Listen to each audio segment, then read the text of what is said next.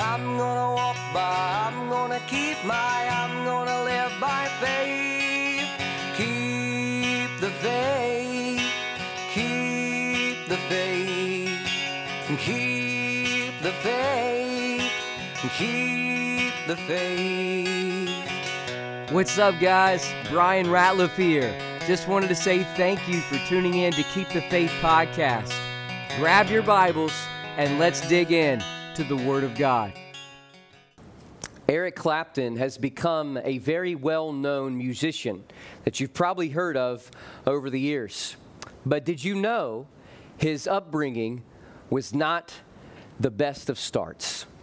You see, Eric Clapton was born on March the 30th, 1945, to Patricia Clapton, who at the time was just a minor, and his biological father, Edward Fryer, um, was stationed in England, and he was originally from Canada. And to complicate matters worse, not only was it a one night stand as it used to be called, or now a hookup affair, what they would say, he was there for a very brief time. And he, in fact, was married to somebody else in Canada. And so, also, to complicate it even more, he was 25 at the age of his, at the beginning of his birth in March of 1945. And Eric's mother was only 16. And as Eric would grow up, he would be underneath the leadership of his grandparents who raised him. And he became of age to find out that, that the one in his house who he thought was his sister was in fact his biological mother. And he goes to her and says, Hey, is it okay if I call you mom? And she looks to him and says, Your grandmother is your mother how devastating that would be for a young child to hear. But you know, the inspiring thing about Eric Clapton's life is even though he began at a bad scene, he did not allow that to hold him back in his career. You see, Clapton has since achieved many phenomenal accolades and rewards as a musician and singer songwriter. He's received 18 Grammy Awards and received, in fact, the Order of the British Empire in 2004. And he's most remembered by several songs, and one that you probably have heard of called Tears in Heaven, where he wrote in a time of grief when his child tragically passed away. You know, despite the odds, Eric Clapton made history. And today it's interesting as we think about a man named Eric Clapton and how he overcame the odds to make history, not just in his own nation, but all over the world. We are, in fact, face to face with the reality that he, at one time, was known as an illegitimate son. Just like the man named Jephthah in our passage today. You see, Jephthah's beginning was very similar to Eric Clapton's, or I should say, Eric Clapton's was very similar to Jephthah's back in the Old Testament Judges time period. You see, um, Jephthah's father slept with a prostitute and gave birth to Jephthah. And Jephthah's father would eventually have a woman to be married to and have children, and those children did not like Jephthah, and so they led an, a scene to kick Jephthah out of his household and to go away. And so it's interesting. As we think about the faith of Jephthah, which, by the way, is the title of my message today, The Faith of Jephthah, I'm reminded of this key thought that I want to relate to you today. Besides making history, and not just making history, but make history for God. But think about this faith in God is used by God, makes promises to God, and suffers for God. I believe that is the theme of Jephthah's life. And as we'll see in Judges chapter 11 and in the first part of Judges chapter 12, Jephthah, uh, a rough start, and uh, made some rough decisions along the way. God still used him, and Jephthah made a vow and promise to God, and he kept his vow and promise to God. And we'll get into that momentarily. And he also, at the end of his life, suffered for the cause of Jehovah. Now, listen, I don't know how you got here or the circumstances surrounding the beginning of your life, but I submit to you today that your beginning, however it was, however it was, whether, whether your parents were, were, were united in marriage before they came w- on the marriage bed and ha- gave birth to you, or if you were, were born outside of wedlock, or as people say, an illegitimate child, hey, listen, no matter your beginning, God can use you, and we see that in Jephthah's life. So don't let your past hold you back. And listen, as we think about all this, what are the lessons of faith we can learn from Jephthah's life today? That's the question that I'm seeking to ask and answer. What lessons of faith does Jephthah's life teach us? Well, first of all, I want to share this with you.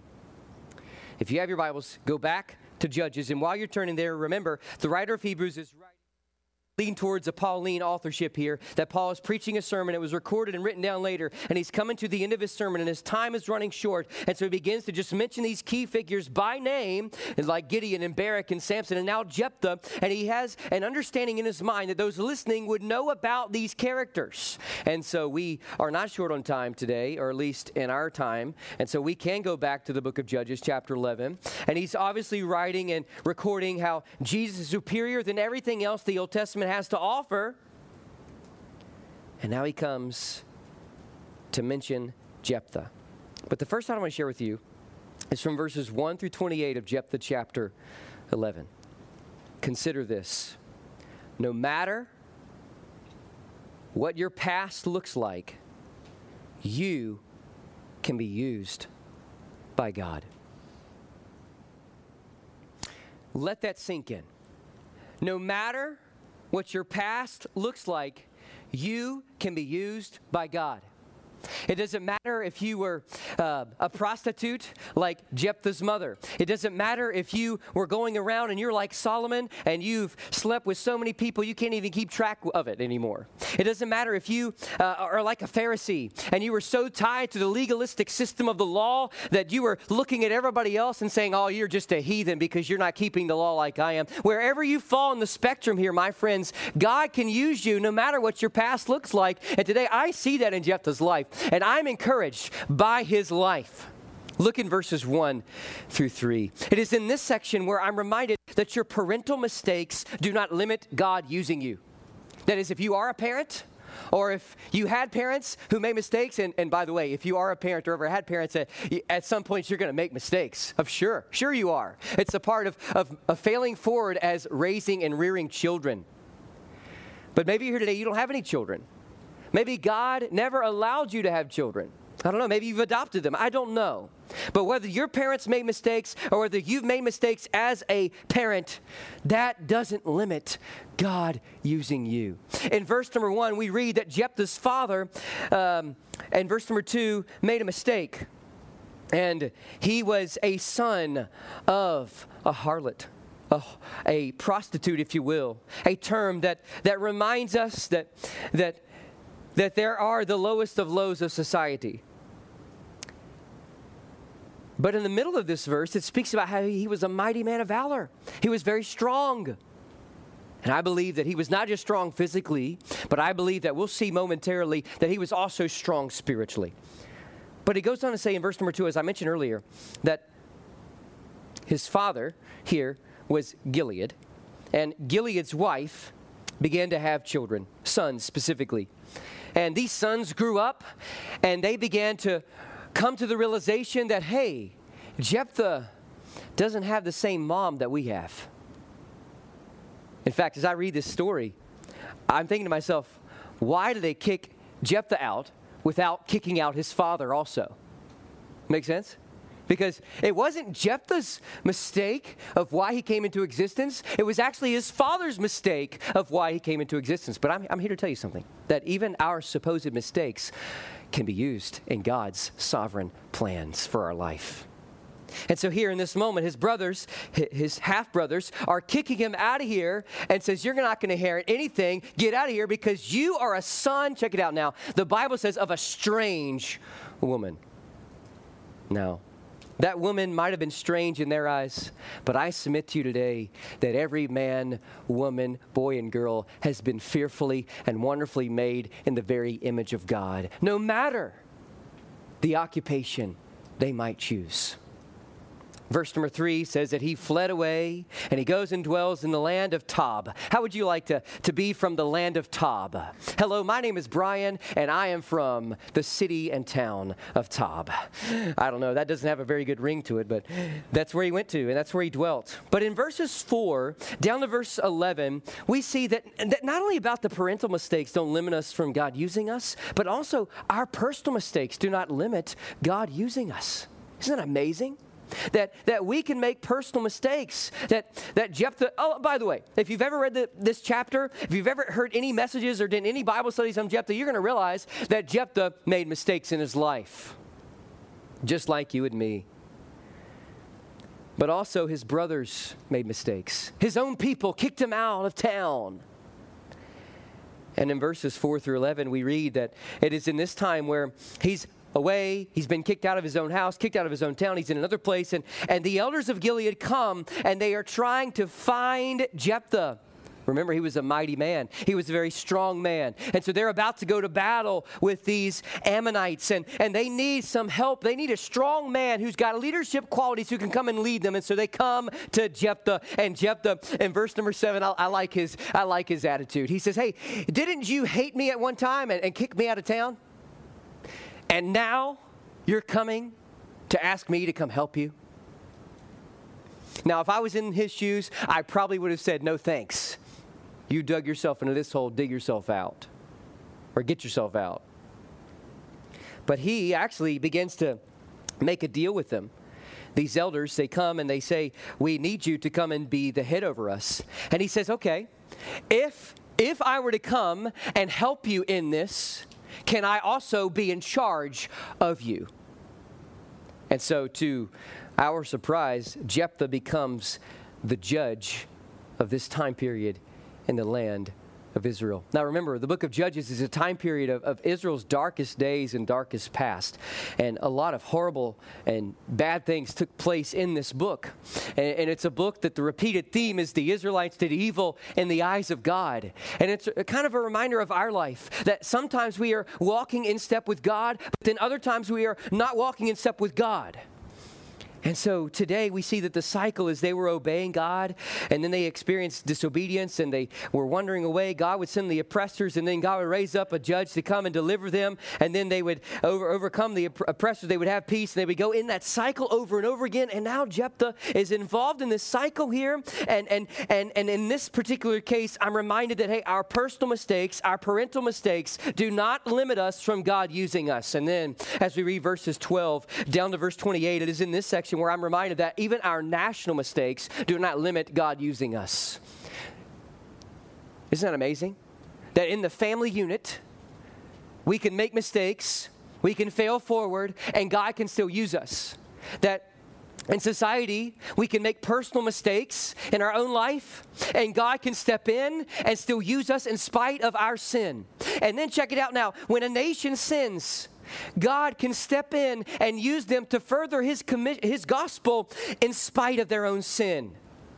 And it's interesting, this king of, of Ammon, or this leader of Ammon, is writing and he is demanding that Israel give him back the land that he rightfully had. And Jephthah, do you, do you know what a mic drop is? A mic drop is when somebody says something that just is above the top and, and nobody else has to come back to, they say something and they drop the mic. And so Jephthah, in a sense, is writing a letter to this king of Ammon, this leader of Ammon, and it is like a mic drop. Because he reminds him that, hey, it was not us necessarily that took the land from you. In fact, he recalls the story of the wilderness journey, which you know understand the reason why Israel went into slavery is because of their, their sin at one time. They go into these, these oppressors and judges because of their sin. It's a repeated theme all throughout Israel's past. But then uh, God promised Israel and the nation of, of, of his people, he pr- promised them to have a land one day. And so there they're coming. They're asking permission by these other leaders and nations hey, can we pass through your land as sojourners? We're just going to stay a little while trial. And every time, in fact, they were denied. And they come to this one. In verse number 19, it speaks about Sihon, the king of the Amorites. And, and there he refused to, to partner with them. And, and so the Bible says in verse number 21 that God delivered Sihon and his people into the hand of Israel. And they won victory. And so Jephthah here is, is, is setting the record straight. You know how gossip and slander is? It's saying things that are not true about somebody and then and then elaborate on that and going even further and exaggerating it. And so this man, this leader of Ammon says, "I want our land back." And Jephthah says, "God gave us and promised this land, and who are you to take God's land from him. How about that? In fact, verse 24, he says, Is your God, Chemosh, going to give you this to possess? And he says, Whomsoever the Lord our God shall drive out from before us, then we will possess it. And it's in this section, in verse 27, I like this verse. He said that Jephthah says to this man, I have not sinned against you, but you're the one who's doing the wrong to try to come and do war with us. And he says, check it out now. Verse 27 says, The Lord the judge. Did you catch that? The Lord the judge. He says, The Lord the judge be judge this day between you and us. And my friends, as I am reflecting on these, this section of scripture, I'm reminded that the king refused to hearken to Jephthah's words, and then God, the true God of Israel, not the God of the pagans of his day, became in, came in and judged these people. There's coming a day, my friends, when we will all stand before our Maker. As a Christian, we'll stand before the judgment seat of Christ to give an account of how we lived our Christian life. But as a non believer, you will stand before Him if you don't believe, and you will stand before Him, and He will judge you for your unbelief and your sin. No matter what your past looks like, you can be used by God. You see, faith in God is used by God, but also faith in God makes promises to God. And that's what we're going to look at secondly. In verses 29 through 40 of Judges chapter 11, I want to relay this second thought, this second lesson that we can learn from Jephthah's life of faith. Consider this be cautious of the promises you make to God. Be cautious of the promises you make to God. Have you ever been to certain churches where the culture of that church is that every service you come up to the altar and you pray and you make decisions for God? Now, today, I'm not saying that is right or wrong. I'm not saying to, to make a vow or a commitment to God is, is right or wrong in a sense. I think that we should make commitments to God. But what I am saying is this is that if we come every week to the altar, if you will, to the front of the building in front of everybody and make a decision that, that this moment we leave the four walls of the church building that we no longer do that commitment, what is the point in making those promises? Today, whenever you make a promise and commitment to God, we have to understand that eh, there's gravity to it, it's, there's sanctity to it, and there's responsibility to it. So let's be cautious of the promises we make.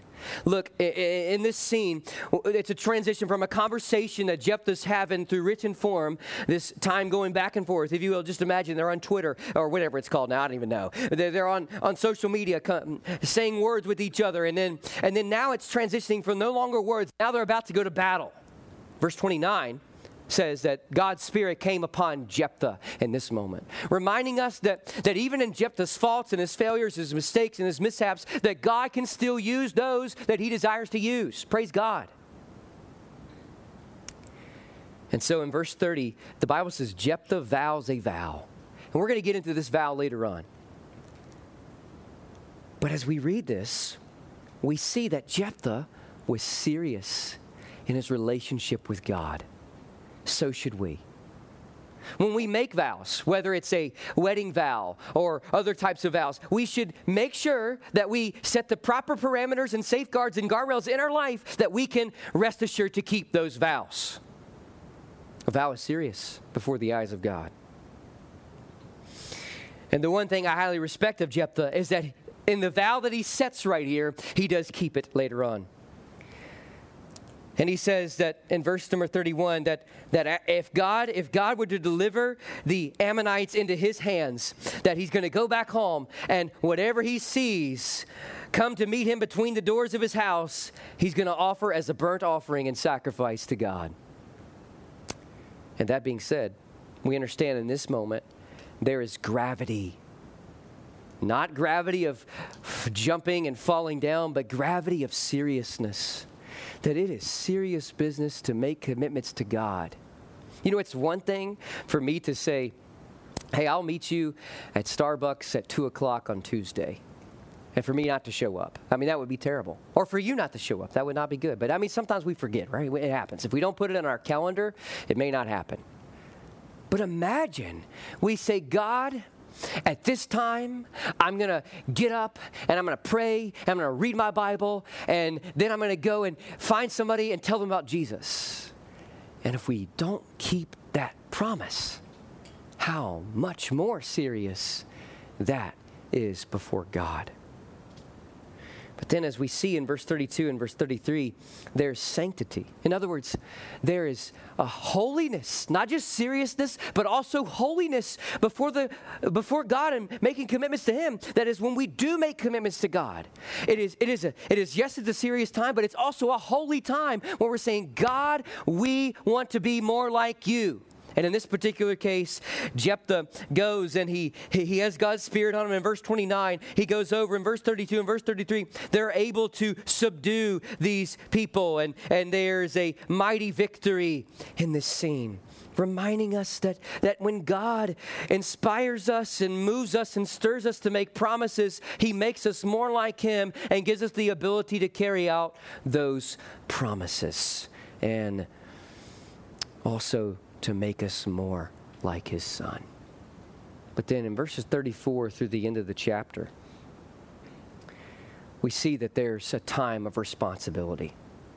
If I say that, hey, I'm going to meet you on two, uh, Tuesday at 2 o'clock for Starbucks, and I don't show up, I am sure I might have forgot, but I'm revealing a little bit of irresponsibility in my character. And when I make a promise to God and I don't live out that promise, I am in a sense saying to God, God, I'm a little irresponsible in my commitments and promises to you. So I urge you, church, be cautious of the promises you make to God. But what we can learn about Jephthah, and I know there's debate about this, and I, will give you the two sides, and I'm going to let you decide which one you think it is. And you can go home and do your homework and figure it out yourself. But it is in this moment when Jephthah comes back to his house and he's expecting, in my mind, as I'm reading between the lines here, I can just imagine because of the idea of a burnt offering, uh, he's expecting some kind of animal to walk through the doorway there at his house. But the reality is, is his daughter walks through the doorway. And it's not just his daughter, it's his only child. And in verse 35, he rents his clothes, he tears his clothes in two. This idea of mourning and grief, as we see so prevalent through the Old Testament. And he, he begins to say that, that, that your presence have, have made me very low. And you are, are troubling right, right now because I have opened my mouth to God and made a vow to Him, and I cannot go back on my vow to God. And she looks to him, and what another woman of faith here. She says, Well, Father, if you have made a commitment to God, then so let it be. Because if you don't carry it out, there will be vengeance upon you from the Lord. And she goes on to say that most likely he explained what was going on, and, and she said, Of this matter, give me two months so I can go and I can go through a period of mourning. And so she went along with some of her companions, and they were gone for two months. And, and there, up in the mountains, they were bewailing her virginity. She was a young woman who never knew a man intimately on the marriage bed. And there she was going through this grief because she was not able to be involved in that relationship or a future relationship or have children. And so the Bible says it came to pass that at the end of those two months that, that she returns to her father and, and who, who made this vow to God and he lift, he, he continued it out and, and, and let it come through to fruition. And it says that she did know no man. And it, then it says that it was a custom according to Israel that the daughters of Israel went yearly to lament the daughter of Jephthah the Gileadite four days in a year. So here's the two theories. Theory number one is Jephthah offered his daughter as a sacrifice to become a temple servant. And the people who promote that idea is going to go to emphasize the idea where the Bible says that this was his only child, his only daughter, and that she was a virgin and that she never knew a man. All right? Fair enough. But then those, uh, the second idea is that the other persuasion is that it wasn't this idea at all, that he offered her over to be a servant in the temple, which was a customary thing in the Old Testament time period. But it was also this, that he actually laid her on the altar and sacrificed her. And the people that promote this idea is going to go to the burnt offering verse in verse number 32, and the idea that, that he did his vow in verse 39, and then the idea that for, for year after year after year, these ladies would come and for four days in a row, they would mourn over her loss. And so, as you can imagine, in scholarship and theology, this can be difficult to interpret here. Because you have this idea in the Old Testament, the law says that, hey, there ought to be no human sacrifices. That is, where you take a, a person, a human being, put it on the altar to sacrifice to God. And so there's this debate. Now you can go figure it out for yourself. I'm a little agnostic when it comes to which one I lean. One day I'm the first one, one day I'm the second one. So today I just don't know. Because I think that you can make your argument and case from either end from these verses. And so the point is simply not to discover which one was it. The point is simply this Jephthah made a vow and he kept his vow to God. That's the point. Not trying to figure out which one it was. And so there's responsibility, there's sanctity, there's gravity in making promises to God.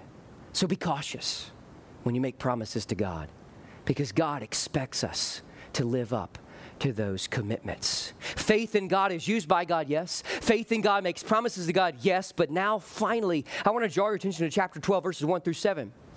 Faith in God also suffers for God. Or, thirdly, consider this even when you do the right thing, you may suffer for God. Even when you do the right thing, you may suffer for God. Fun fact is Jephthah is only mentioned in Hebrews chapter 11 by name. And then in 1 Samuel chapter 12, by name, when Samuel's recalling the events of the past, and then right here in chapter 11 in the first part of chapter 12. Not mentioned anywhere else, or at least to my knowledge. I can't find it anywhere else. And it is in this section where Jephthah is, is being used by God despite his past and his beginnings. God's Spirit comes upon him in verse 29 of chapter 11. And they overcome the Ammonites. He's a leader, he's, he's victorious. He's the judge of Israel, leading them.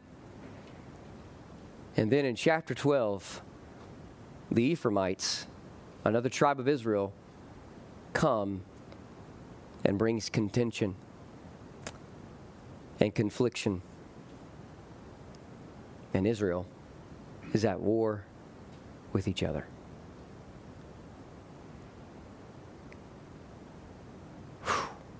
It's tough. In your life, right now, you might be doing everything right. And those that are doing everything wrong have everything going for them. I know, it's tough. In verse 1, 2, and 3, the men of Ephraim, they gather together and they move to go to speak to Jephthah. And they said, Hey, Jephthah, um, hey, man, um, you know, when you were fighting the Ammonites, you didn't call upon us to come help you out. So as a result, you know what we're going to do, big boy? We're going to burn your city. we're going to burn your house specifically. That's not a very good gift. That is most likely not a good opening statement. And Jephthah said, Listen, guys, when we were in great strife with those uh, the people of Ammonite, when I did call on you, you did not come and offer aid. Now, now we see there's some contention in the flock of God. And as we see this, we're reminded that contention comes in all sizes, shapes, and colors and flavors in the people of God. And it can come right here in our congregation too. So we have to be very cautious. And, and as Brother Joel was reiterating this morning, that in, in the Sunday school hour, for those of you that were there, you remember, but, but for those of you who were not, that God actually despises, and, and it's something that's considered an abomination when somebody comes into the house of God or the people of God and they intentionally sow discord to divide the church. God hates that. And today we understand that unity is what God wants in the flock. And that the idea of, of unity reminds us that there are particular issues like Jephthah right here with the case of his daughter, that that is not a major issue that we should get up in arms and fight over it with each other and there's many other issues. But then the idea of, of, you know, well, I want blue carpet, or I want red carpet, or I want chairs, or I want pews, or I want a keyboard, or I want the grand piano. The idea is, is like, come on, these are non essential matters that shouldn't make us fight over and battle over. We should battle, however, over the deity of Jesus Christ the triunity of God, that God is Father, Son, and Holy Spirit, that, that Jesus' atonement on the cross is, is sufficient to save all those who call upon his name, but only efficient for those who believe. We should battle over the fact that Jesus is exclusively the only way to heaven. My friends, let's not get into arms and battle each other like these Israelites did in the days of Jephthah. Here, verse 4 down the, the first part of verse 6, they go to war with each other. They do. And there's a major loss. So there's contention, then it then it what it does is that's the seed that bears fruit to the confliction, and then they literally fight each other. And that's not pleasing to God. God wants his people, Old Testament and New Testament, to dwell together in unity and it is very pleasant in the eyes of God. But then check it out now. The last part of verse 6, this is what really stood out in my mind. This is the ending of Jephthah's life. And it closes with the fact that 42,000 of his own national blood and family of the Ephraimites died.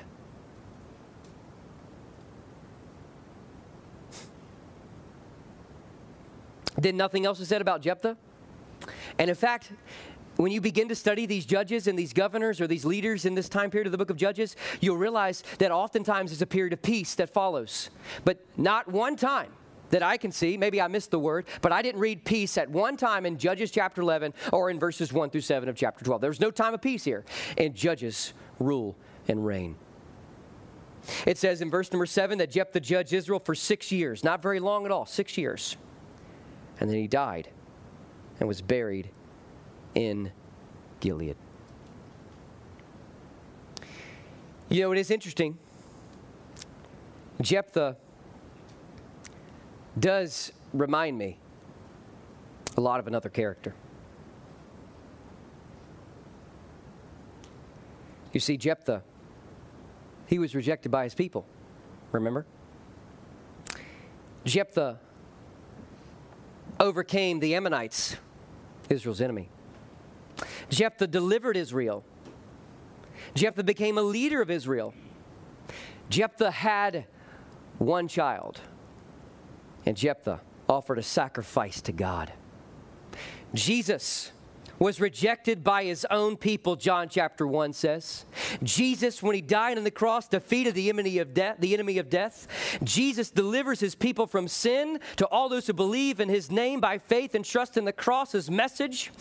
Uh, and Jesus leads his people to heaven into the great promised land. Jesus was the only begotten Son of God the Father, and Jesus offered his life willingly as a sacrifice to God. So, my friends, as we study the faith of Jephthah, I cannot help but be reminded about the greater deliverer named Jesus. Jephthah could deliver his people, the Israelites, from the enemies there, but God, through his son Jesus, is able to deliver us from our past sins, our present sins, and our future sins, all through the message of the cross. So, I submit to you today that faith in God is used by God, makes promises to God, and at times will suffer for God. And even when you do the right thing, you may suffer. Be cautious of the promises you make. And no matter what your past looks like, you can be used by God. You know, as I was reading some of the different commentaries, I came across this one commentary in manner of conclusion that I think really summarizes Jephthah's story. Because remember, earlier we talked about how Eric Clapton made history. He did. We talk about how Jephthah made history, but he made history for God. Listen to this. It says, though an illegitimate child, Jephthah rose to be the deliverer of his people from the Ammonites. He illustrates the truth that faith enables a man to rise above his birth and environment and make history for God. Don't let your past, don't let your mistakes, don't even let your sin limit you to make history for God. What's up, guys? Brian here again. Just wanted to say thanks again for tuning in to today's episode. You can check out this full message at PastorBrianRatliff.com or Apple Podcasts or Spotify Podcasts. Keep the Faith is a ministry of Clearbrook Baptist Church in Roanoke, Virginia. If you're free one Sunday or Wednesday, we'd love for you to join us for worship. Until next time, God bless. I'm gonna walk by, I'm gonna keep my, I'm gonna live by faith. I'm gonna walk by, I'm gonna keep my, I'm gonna live by faith. Keep the faith, faith, keep the faith, keep the faith.